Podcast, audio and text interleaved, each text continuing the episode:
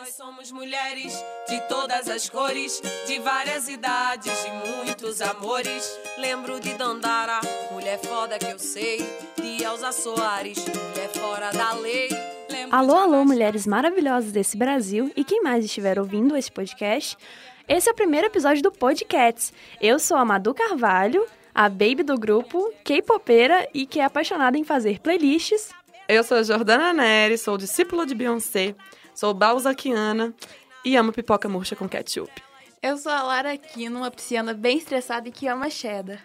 Eu sou Ana Luísa Hansen, a carioca de Petrópolis, que nas horas vagas está em Minas Gerais. E eu sou a Rafaela Azevedo, apaixonada pelo universo, quase uma louca dos signos e que fala vários idiomas quando bebe um pouquinho. E nesse primeiro episódio, nós vamos falar sobre os efeitos dos padrões da sociedade na saúde mental das mulheres. Então cola o ouvidinho na gente e vem. Será qualificada ela quem recusar. Para começar, eu vou ler um trecho do livro Mulheres que Correm com os Lobos. Houve um tempo em que vivíamos em harmonia, com ciclos e estações, ano após ano, e eles viviam em nós. Eles nos acalmavam, faziam com que dançássemos, nos sacudiam, nos tranquilizavam, faziam com que aprendêssemos instintivamente. Eles faziam parte da pele da nossa alma, um pelo que envolve a nós e ao mundo natural e selvagem. Pelo menos até o momento em que nos diziam que, na verdade, havia apenas quatro estações do ano e que as próprias mulheres tinham apenas três estações: a infância, a idade adulta e a velhice. E supostamente isso era tudo. Nós mulheres estamos rodeadas de padrões impostos pela sociedade, sejam eles corporais ou comportamentais. E na verdade isso começa na infância, né? Quando a gente ainda é criança, a gente é menina, é, a gente já fica sendo criticada. Ah, fecha a perna. Ah, tem que ser delicada. A gente tem que falar baixo. A gente tem que ser fofinha, meiguinha. E falando nisso também, eu tava lendo aquele livro Sejamos Todas Feministas. A da Chimamanda Ngozi. Isso aí. e ela fala exatamente sobre isso, como nós mulheres nascemos com vergonha já. A gente já nasce culpada por ser mulher, porque a todo momento é esconde o decote, fecha essa perna, e esse sentimento de culpa sempre junto com a gente. Que é também nessa fase da infância que nós somos ensinadas a sonhar pequeno, que nós não devemos sonhar em ser cientistas ou bombeiras, mas que nós devemos nos preocupar em ocupar cargos tidos como femininos, para que no final da vida nós possamos cuidar dos nossos filhos e de nossos maridos. Somos ensinadas a nunca colocar nossa profissão e sonhos em primeiro lugar, mas não sobrevivemos a essa etapa. Já me perdi, tentando me encontrar. Já fui embora, querendo nem voltar. Penso duas vezes antes de falar. E aí a gente chega na adolescência, né? Que talvez seja a fase mais difícil que a gente encontra, porque a gente tem que lidar com diversas questões. Tem a questão da virgindade, o fato de que você precisa ter um namorado e que você é privilegiado se for escolhido por um cara, porque é a prova que você se destacou em meio às outras garotas. E aí também a partir desse momento, né, a rivalidade feminina ela é evidenciada. É, com isso nós temos sempre que estar mais arrumadas e tem também aquela famosa frase, né, que as mulheres não se arrumam para os homens e sim para outras mulheres, no sentido de que a gente sempre tem que estar sempre mais bonita do que a outra, mais apresentável, melhor do que a outra. Que a gente tem que se arrumar não pra gente estar bem com a gente, mas que a gente tem que estar mais bonita do que a amiga pro cara gostar da gente, não dela. Mas aí nessa fase já começa a entrar essas questões de padrão de beleza, né? Igual a gente tá falando. De ter que ter peito levantado, bunda grande, cabelo sempre bonito e hidratado, pele limpinha, sem espinha. Não vai ter espinha, você é adolescente, você não vai ter espinha. Tem espinha até hoje. Não é, gente. Ter um rosto simétrico, barriga negativa. Por outro lado, também os meninos, na mesma idade, eles podem ser o que eles quiserem. Eles estão lá com as espinhas deles, estão lá tudo suado. assim. Porque é tido como um processo de crescimento pra ele. É. Então é normal, tem que passar por isso. Como se a gente também não pudesse ter o nosso processo de crescimento. A gente tá desabrochando. Exatamente. E aí nessa a gente tem um- um- uma participação de uma linda, maravilhosa, fada, sensata, que é a psicóloga Luísa Coelho. Ela é uma psicóloga especialista em psicologia alimentar. E ela vai falar dessas, dessas questões, né, da, do nosso crescimento, das questões que a mulher passa durante esse processo de crescimento. E principalmente também de caber em caixinhas e, e a gente está sempre se questionando isso. O ser humano, ele é uma tríade. Ele é formado pelo biológico, pelo psicológico e pela cultura que ele vive. E um interfere no outro. Então, o biológico e a cultura, ele pode interferir no psicológico do sujeito. Então, devido à estrutura da nossa sociedade, nascer mulher já causa um peso na saúde mental. E a cultura hoje, ela já produz corpos de homens e corpos de mulher. Então, o gênero ele já define como que essa pessoa tem que comportar na vida inteira. Falando do comportamento alimentar, é, as restrições alimentares, por exemplo, falando sobre cultura, né, culturalmente, elas têm um histórico de surgir séculos lá atrás, quando a igreja colocava as mulheres como as sedutoras e as feiticeiras. Então a igreja colocava os jejuns como um caminho para uma alma purificada. E é bem isso que a gente vê hoje, né? Comer tem culpa em comer, né? Você já carrega como se fosse um pecado. Se você está comendo, você está pecando. Só que aí que tá, porque a mulher que come pouco e malha muito, e bem sucedida por causa disso, ela existe e ela mora na mídia, principalmente nas redes sociais, que é um espaço de propagação dessa cultura toda, né? E como sabemos que o ser humano é uma tríade, a cultura ela tem grande influência nesse sistema é, da saúde mental, né? No psicológico. Então, as redes sociais, ela tem são de fácil acesso, então ela ajuda a manter a produção desse ciclo de sofrimento psicológico. E não vive apenas aguentar. E também com isso é interessante ressaltar que a depressão na adolescência é muito mais comum em meninas do que nos meninos. Em uma pesquisa sueca com mais de 2 mil adolescentes entre 16 e 17 anos, foram encontrados nas meninas maiores níveis de humor depressivo, ideação suicida, choro e autodepreciação, que é o sentimento de não se sentir atraente. Outra questão muito importante é da menstruação. Esse momento na vida da mulher, nas sociedades matriarcais, era um momento celebrado, no qual a menina era vista como uma vida, sendo capaz de gerar outra vida, se reinventar e se desfazer todos os meses. Porém, na nossa sociedade atual, na verdade desde muito tempo, né, a menstruação é vista como uma coisa suja, nojenta, é feio. Negar esse processo faz com que as mulheres não entrem em contato com o seu interior. E eu só queria falar que quem nunca escondeu um absorvente? Quando a gente tá na escola, e aí menstruou e fala, hum, vou lá no banheiro trocar. E vai, pega e esconde no bolso para ninguém ver. A gente esconde. E até hoje, porque eu tava pensando nisso esses dias, eu no estágio, agora, eu gente. fiz isso hoje. É saindo com o absorvente escondido. Aí eu tô tentando me corrigir. Então eu saí com ele na mão a última vez. Falei, vou parar com isso também. Tem que ter vergonha disso, não. Uma parte do nosso corpo. Ai, Mas enfim, é, chegamos até aqui e sobrevivemos a essa etapa. de tanto mestrado, ganha menos que o namorado e não entende o porquê. Em seguida, damos de cara com o início da idade adulta, e daí vem a vida acadêmica e a vida profissional. Daí dá pra gente começar debatendo sobre aquele famoso questionamento, né? Isso é profissão de mulher? Isso que você está estudando? É, você está estudando isso mesmo? Isso não é uma coisa de homem? Acho que um bom exemplo disso é falar das mulheres que estudam em áreas que até então têm mais estudantes homens. Um exemplo disso são os cursos de engenharia e como elas sofrem diversos abusos, tanto verbais quanto sexuais no meio acadêmico. Né? E tem uma história que, fazendo as pesquisas, eu lembrei que a minha mãe, ela é formada em engenharia, e vendo as fotos dela, da formatura, só tinham duas mulheres na turma dela. Isso foi, sei lá, na década de 70, 80, por aí. E aí, conversando com algumas amigas que fazem engenharia hoje em dia, elas me falaram que numa turma de 100 alunos, às vezes tem, sei lá, cinco mulheres. Às vezes até menos, às vezes não tem mulheres nesse meio.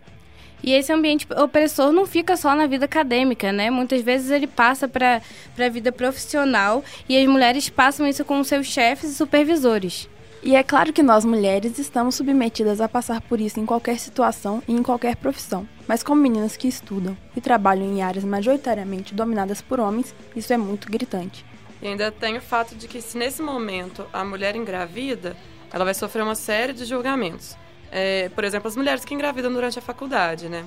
E muitas vezes elas ainda têm que lidar com isso tudo sozinhas, porque o pai pode não assumir, o pai pode largar tudo nas costas delas. Então, além das, das mil funções e afazeres delas como mães, elas têm como estudante, elas têm como mulher, elas têm como pessoa cidadã, pessoa que trabalha. Isso quando não acontece na escola, né? Porque muitas vezes quando acontece na escola, a culpa é inteiramente da mulher, né? Da menina. É, durante uma conversa com a psicóloga Luma Alves, ela citou uma série chamada Explicando, e ela nos disse sobre a questão da diferença salarial, que as mulheres ganham muito menos que os homens, e a diferença é mais ou menos assim. Quando elas são recém-formadas, a diferença salarial é de 5% ou menos, mas depois que elas têm um filho, ela chega a ganhar quase 40% a menos do que um homem. E o motivo é simplesmente porque ela teve um filho. Tá, fins de um cenário. Ela não engravidou, não aconteceu dela engravidar e ela se forma na faculdade. Aí vai começar o questionamento, né? Aí ela tá formada, ela tem o emprego dela, pode estar bem sucedido o que for. Mas aí já vem as tia, né, o pessoal da rua. E aí os namoradinhos? Mas você vai, vai mudar sozinha? Você vai viajar sozinha? Ah, mas você não vai casar? Aí começa essas imposições sobre a vida das mulheres, né? Que além de tudo, ela já começa, ela já tem muito, muito insegu, muita insegurança sobre a própria vida. Ah, eu tô, tô formada, beleza, tô começando a minha carreira. Muitas questões sobre isso. E ainda vem esses questionamentos pessoais, que às vezes embatem com os desejos dela mesmo. Né? Então ela começa a se questionar várias coisas que às vezes ela nem não estava ali na prioridade dela. Então ela já nem sabe mais o que, que ela deseja. Aí começa essa cobrança constante e que uma mulher de 30 anos, por exemplo, sofre demais. Eu vi isso acontecer com a minha irmã, que fez 30 anos já há 3 anos, e comigo já tá rolando, porque eu vou fazer 30 anos esse ano, por isso que eu sou uma balzaquiana, já me considero uma balzaquiana. Mas, assim, eu já tô sofrendo esses, esses questionamentos, já vem há um tempo, né, na realidade. E o pior é que às vezes as pessoas se sentem no direito de interferir na sua vida amorosa. Se você tá solteira, com uma certa idade, você já tinha que ter casado. Ah, não, mas eu tenho um amigo. Ah, mas tem isso. E as pessoas, tanto amigas mesmo, assim, pessoas próximas a você, seja amiga, família, elas se sentem no direito de opinar sobre a sua vida amorosa. Muito coisa de voz. E até mesmo, vocês estavam falando, me fez lembrar do filme é, da Bridget Jones, o Diário de Bridget Jones. Uhum. E o tempo inteiro é ela solitária e sozinha. E quando ela casa, meu Deus, quando ela casa, aí sim ela teve o sucesso da vida dela, aí conseguiu construir a família, conseguiu finalmente casar. Como assim? 43 anos, o último filme, agora ela casou com 43 anos e começa ela sozinha lá. Ai, como fui parar assim de novo, sozinha, sem ninguém. Mas enfim, sobrevivemos a mais uma etapa.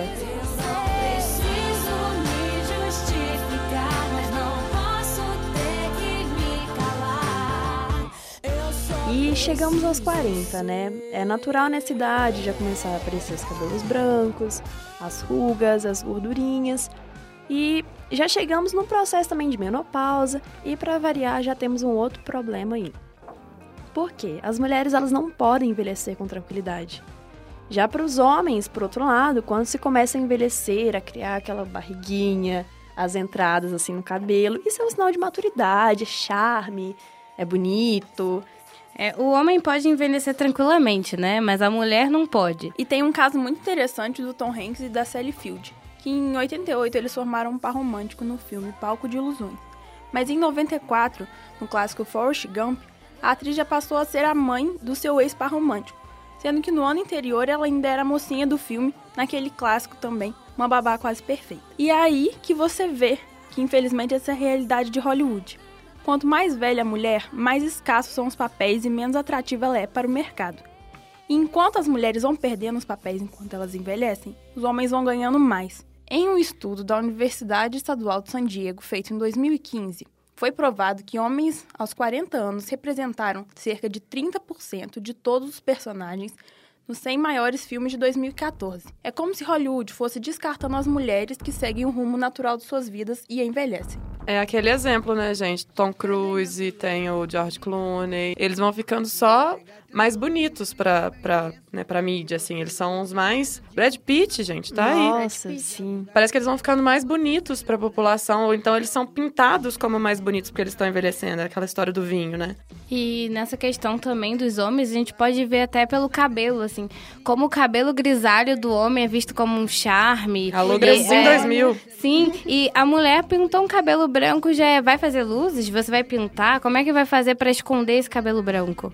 E aí, assim, se a mulher resolve envelhecer com mais tranquilidade e respeitar o processo de mudança do corpo, ela não é mais atrativa no mercado afetivo. E aí os caras da idade dela vão querer as mulheres de 20, 30 anos, e isso é um problema muito grave da nossa sociedade, da nossa cultura, só que a gente naturaliza. E aí que entra os procedimentos estéticos, né? Todo mundo começa a buscar já esses procedimentos, porque a gente tenta atrasar o envelhecimento, que vai acontecer real. Então, as mulheres de 40 anos, elas já vão se render a isso porque ela não pode envelhecer com tranquilidade, ela não pode assumir um cabelo branco, ela não pode assumir um pé de galinha, né? A gente aprende que o que foi imposto pra gente é aquela pele de pêssego, de criança que a gente tem que ter até o caixão, como se a gente não pudesse criar as nossas histórias, nossa pele carrega a nossa história. Toda essa linha de tempo que foi falado aqui até agora é o resultado da socialização feminina, que é basicamente o que nos define, os nossos comportamentos e os colocam em caixinhas. E, de novo, essa questão de que a saúde mental da mulher tá ligado ao que é socialmente imposto a ela. Fora que tem aquela cobrança de que a mulher tem que estar bonita, com unha feita, bem com os filhos, com o marido, com Serviço as amigas. de casa feito, amiga. Serviço de casa, fora a profissional, né? Uhum. Tem que dar Nossa, conta verdade. dos dois. E é uma jornada, uma jornada muito cruel. Que, É uma jornada tripla, né? Sem dúvida. E o homem, ele só tem que ser viril e provedor da casa, assim. O que também é muito prejudicial para o homem, esse machismo que a gente vive aí. O grande problema da saúde mental das mulheres está ligado a esse alto padrão de demanda. O que é ser mulher nos dias de hoje se enfatiza em três pontos. O primeiro deles é o padrão de beleza, em seguida a maternidade e, por fim, a jornada de trabalho, além da dicotomia do gênero, classe e raça. E quanto mais você vai se aprofundando nesses três fatores, mais você vai vendo os níveis de desigualdade. Um exemplo disso são as mulheres negras e periféricas, a questão do padrão, a objetificação do corpo da mulher negra, a maternidade compulsória e a paternidade facultativa.